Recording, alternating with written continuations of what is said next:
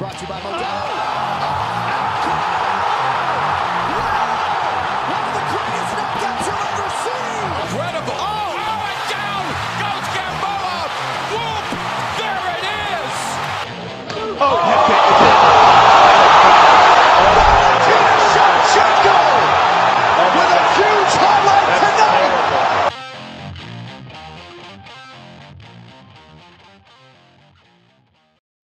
Brawlers? Welcome back to Throwing Hands. Uh, as Daniel and I will be reviewing Fight Night Kattar versus Ige. Daniel, how are you doing?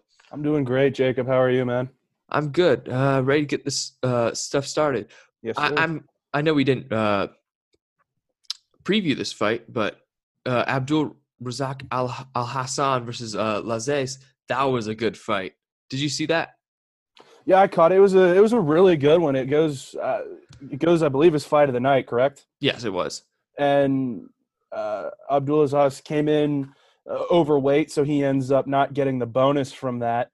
Uh, but it was it was a really good fight between two guys that uh, just threw a lot of strikes, landed a lot of strikes. Uh, I mean, 78 uh, significant strikes for Lazzez, and then uh, 68 landed for Al Hassan. These were two guys that were just throwing bombs at each other for 15 minutes, and it was a, a really good showing from two guys uh, that maybe not a lot of people had heard about before this card. Yeah, you make a good point there. Not too many people had heard about these two dudes. And with what Lazzez uh, pulled out, uh, especially in the third round, he kind of turned it on there, and that's probably why he got the fit, the the win. And when he was on top of Al Hassan, that really just put it in the books for me uh, for that Lazzez win. Yes, he didn't get the bonus, but people know the name now, and he should be uh, grateful for that. So we're gonna head on to uh, the first fight we previewed, and that was Ryan McCann versus Taila Santos.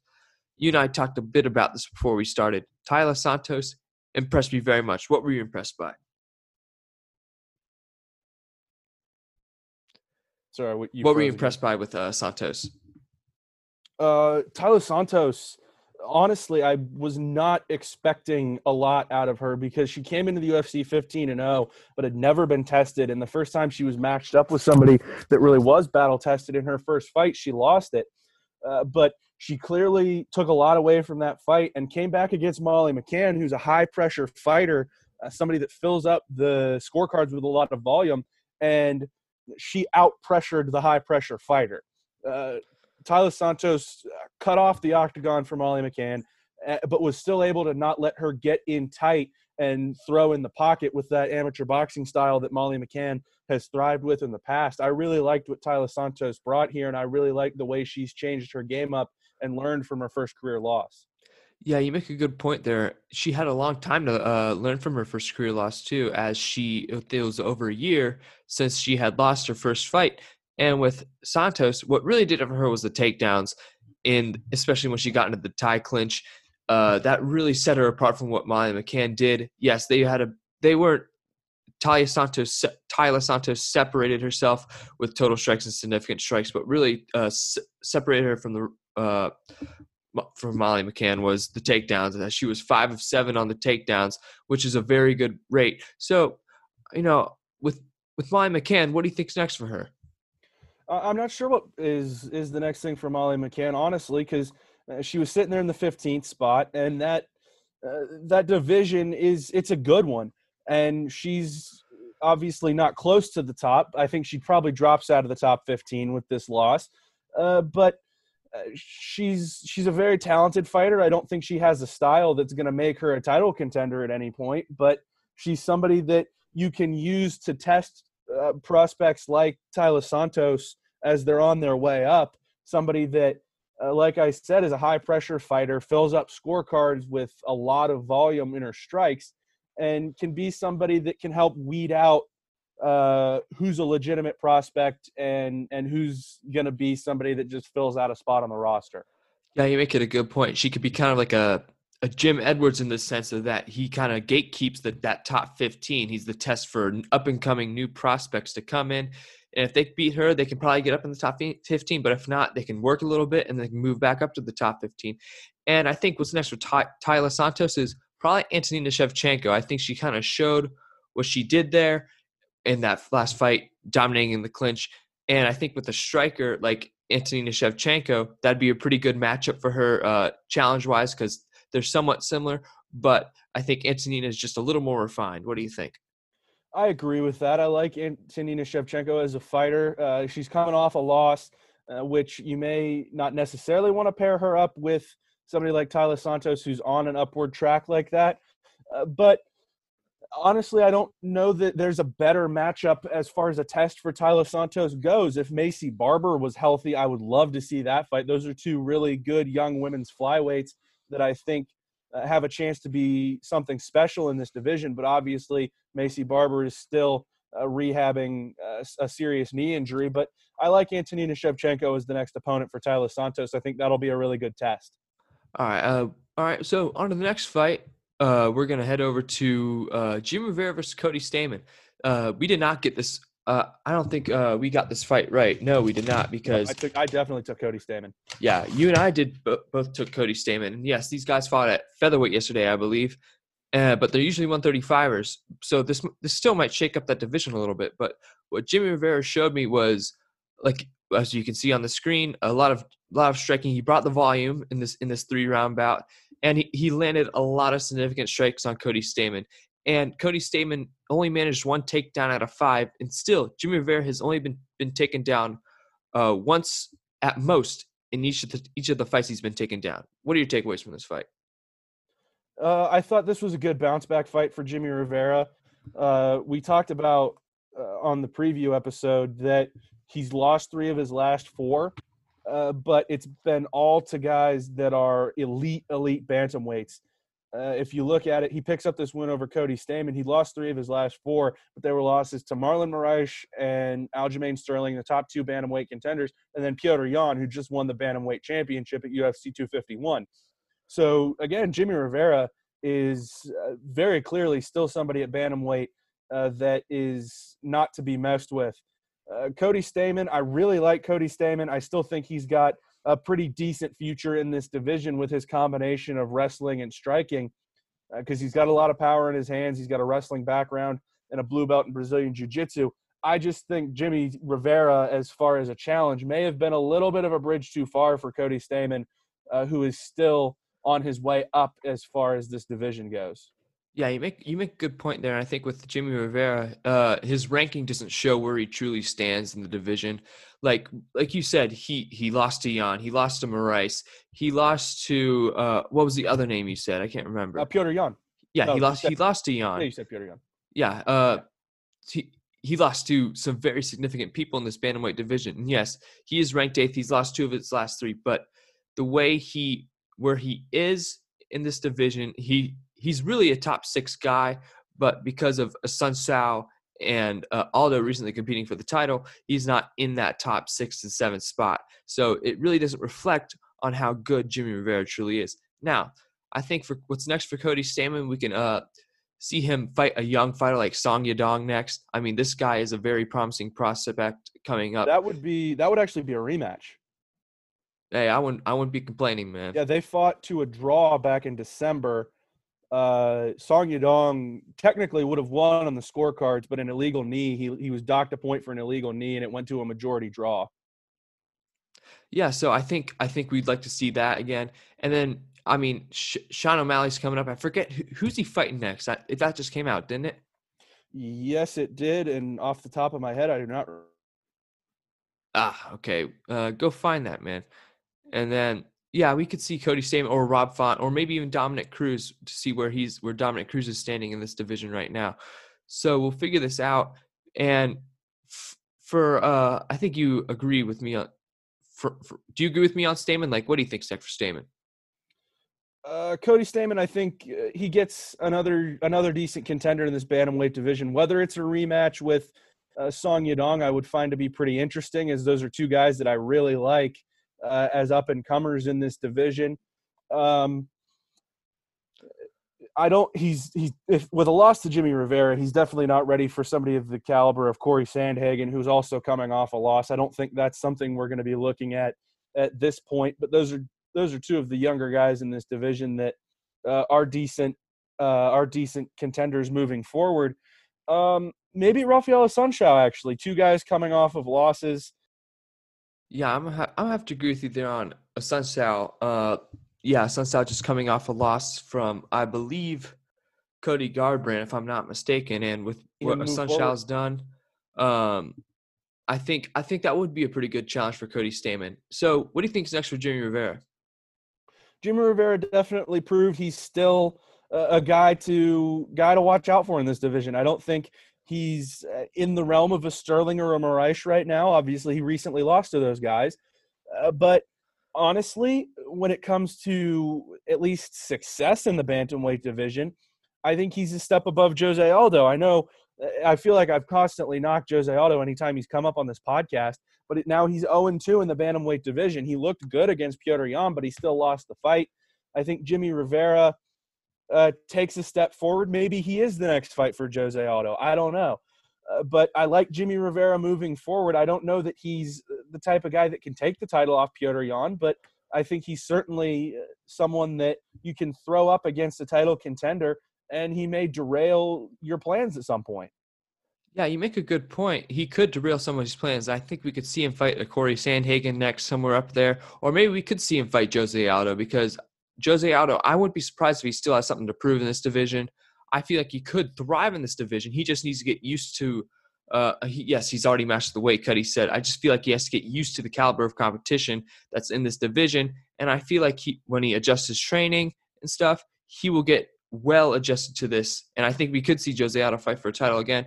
And I think uh, for Jimmy Rivera, that'd be a great next matchup. All right, to the next matchup of the night. Uh, uh, a flyweight division, I think. Uh, yes, flyweight. Tim Elliott versus Ryan Benoit. What, what were your takes on this fight? Uh, this was an interesting fight to watch as it was it was pretty it was a mix of styles is what I'll say because Tim Elliott's kind of a mauler with his style. Uh, he's very aggressive on the feet, uh, which helps him make up for uh, a style that's not very refined. And he definitely had the advantage on the ground in this fight. Whereas Ryan Benoit, uh, standing up, uh, his his striking was so much more precise uh, than Tim Elliott. It was a really fun fight to watch because their styles uh, clashed so much. It was it was really really fun to watch two guys that are so different go at each other for three rounds. You you really just summed it up for me there. I mean, Tim Elliott, yes, very odd fighter. He was like you said before, he was giving some weird fakes, some weird feints. And with Benoit, he he still looks he still looked quite explosive in this fight. And when Tim Elliott got to the ground, he really he really uh, dominated when he was down there. And Tim Elliott, he really killed uh, Benoit with the jab. If Benoit hadn't, uh, he he should have figured out a way to get past Tim Elliott's uh, jab. And if he had done that, this fight could have been a little more competitive. But Tim Elliott, even after he dislocated the, his finger, he figured out a way to defeat Benoit simply by utilizing that jab. So, what do you think's next for Benoit? Uh, Ryan Benoit, it's it's interesting because he came into this fight unranked. Tim Elliott's towards uh, the bottom of the rankings, uh, but I think he's definitely somebody that that moving forward we can look at in this division to to be somebody to to excuse me, I'm rambling. It feels like, but somebody to look out for a little bit because uh, he's been ranked in the past. He was ranked uh, number 15 at one point. He's lost two in a row uh, but he's still only 30 years old and in a flyweight division that has some very talented fighters but isn't super deep top to bottom uh, he could make some noise moving forward if uh, he can just figure out some of the problems uh, when it does go to the ground i thought he looked a lot cleaner on his feet than tim elliott did i think he fought a style that if that fight had stayed on the feet would have looked really good on the judges scorecards uh, he's 10 and 7 but i don't think uh, his record really reflects uh, what he brings to the table as a fighter. Yeah, you make a good point. His skill his skill level isn't diminished by his record, and he's. I still think he's besides uh nah name isn't coming to my mind, but he's probably arguably the most explosive striker in this division. And I think if we see him paired up against a Jordan Espinosa or David Dvorak, we could see him come into fruition, and definitely see how his striking could carry him in this division. So as for Tim Elliott, maybe a Matt Schnell, maybe a Kai Kara-France next. That's kind of what I'm thinking for him. What do you think? And that makes a lot of sense uh, to me as well. uh, Elliott, uh, this was a, a good comeback, uh, not a comeback fight for him, but a, a good turnaround as uh, he's kind of been up and down through the last couple years. He's now upwards of 30. He's 33. And it's it was a good bounce back after getting upset by Brandon Royval uh, back in May. So uh, Tim Elliott uh, proved that he is still a guy in this division that can do a lot of things well and can be a big test for people.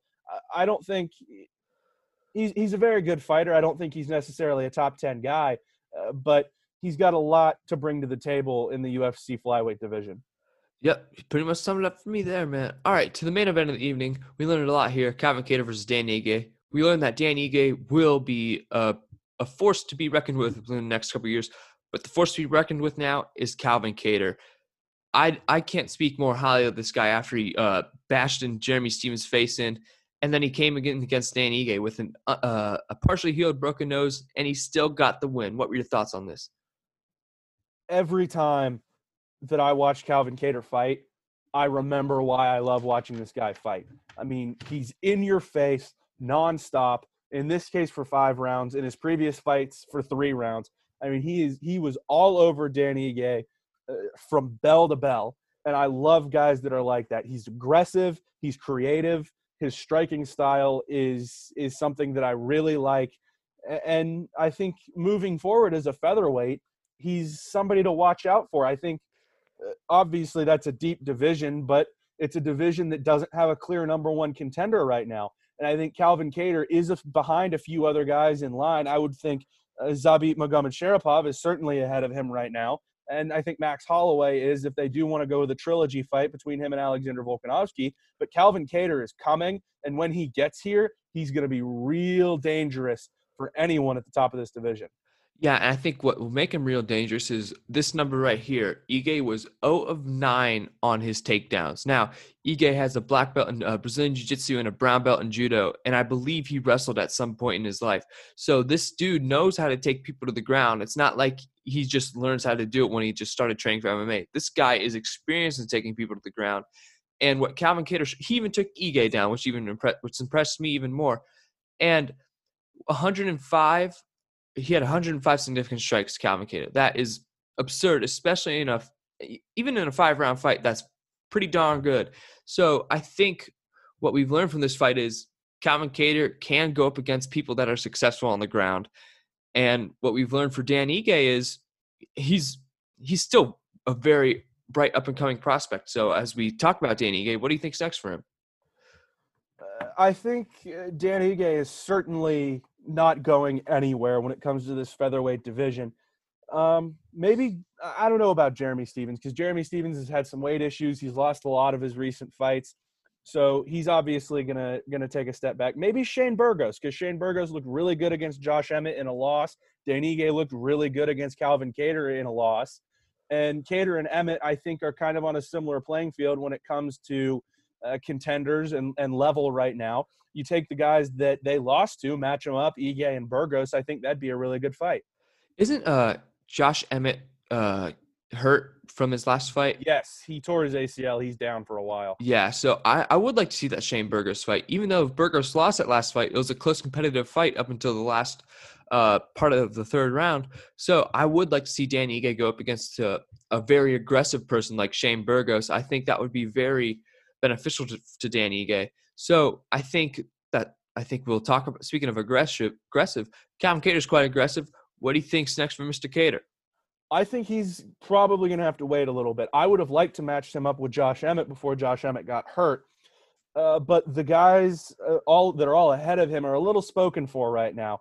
You're going to get uh, Zabit uh, matched up with Yair Rodriguez. You're going to get Brian Ortega against Chan Sung Jung. Probably that fight hasn't been made yet, but it's probably going to happen.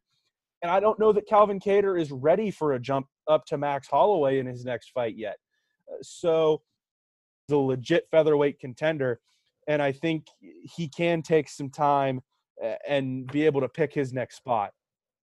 Yep, I, I I have to agree with you there. He can definitely take his time with this because the rankings will be shuffling up quite soon with uh two through five fighting quite soon with Yair Rodriguez against Zabit Magomed which we'll re- we'll preview and review that for sure. I'm excited for that one. And Brian Ortega and uh, the Korean Zombie will be fighting fairly soon. So Calvin Kattar can definitely pick his shots here. I wouldn't I wouldn't even advise him to fight in the next uh, for the rest of the calendar year unless it's December because of the way he's positioned. Because he's probably second or third in line for that title shot. Wouldn't you say? I would have to think so. I think uh, the way that it probably goes is uh, again, you've got to think about Max Holloway. I don't think the UFC wants to do a trilogy with him and Alexander Volkanovski right away. I think Max Holloway probably takes a step back from contendership right now. But I think the way you're going to have to look at it is the you're going to get the winners of Zabit and Yair Rodriguez and Brian Ortega and Chan Sung Jung. I think you have the winners of those two fights, and then Calvin Kattar's up third, in my opinion. I think that's the way it's going to shake out moving forward. Uh, whether you get it down to those three guys and you figure out a title eliminator, a title eliminator situation, uh, that's not my decision to make. Uh, but I think that's how they probably settle things in this featherweight division. You take the two winners of those fights uh, in the two through five contenders, and then throw Calvin Kattar in third behind those guys. Uh, you couldn't have said it any better. I think, yes, like you said, they won't go to the Holloway trilogy right away because Volkanovski has won the first two. So they're not really too eager to do that. And with Zabit, I would love to see Zabit take on Volkanovski. That's that's one of my dream fights personally. So I love Zabit, man. He's great. I love him. He's great. I mean, we'll definitely talk about him. He fights in a few weeks, so I mean, we'll definitely have to talk about him quite soon. And yeah, we could see this two through this this division stacked. I think you and I have talked about this, especially one through one through seven. I mean, Josh Emmett. I, it's a shame he got hurt because he he really could have taken that momentum from the Shane Burgos fight and just pushed forward. I mean, this dude's tough as nails. He he broke he, he, I think he fractured his femur in that fight. He sprained a couple ligaments and tore his ACL. This dude's tough as nails. It's like this guy's like Bisping in the featherweight division. So I think this is a, this is an exciting division to watch. Uh, I know you definitely agree with that. But yeah.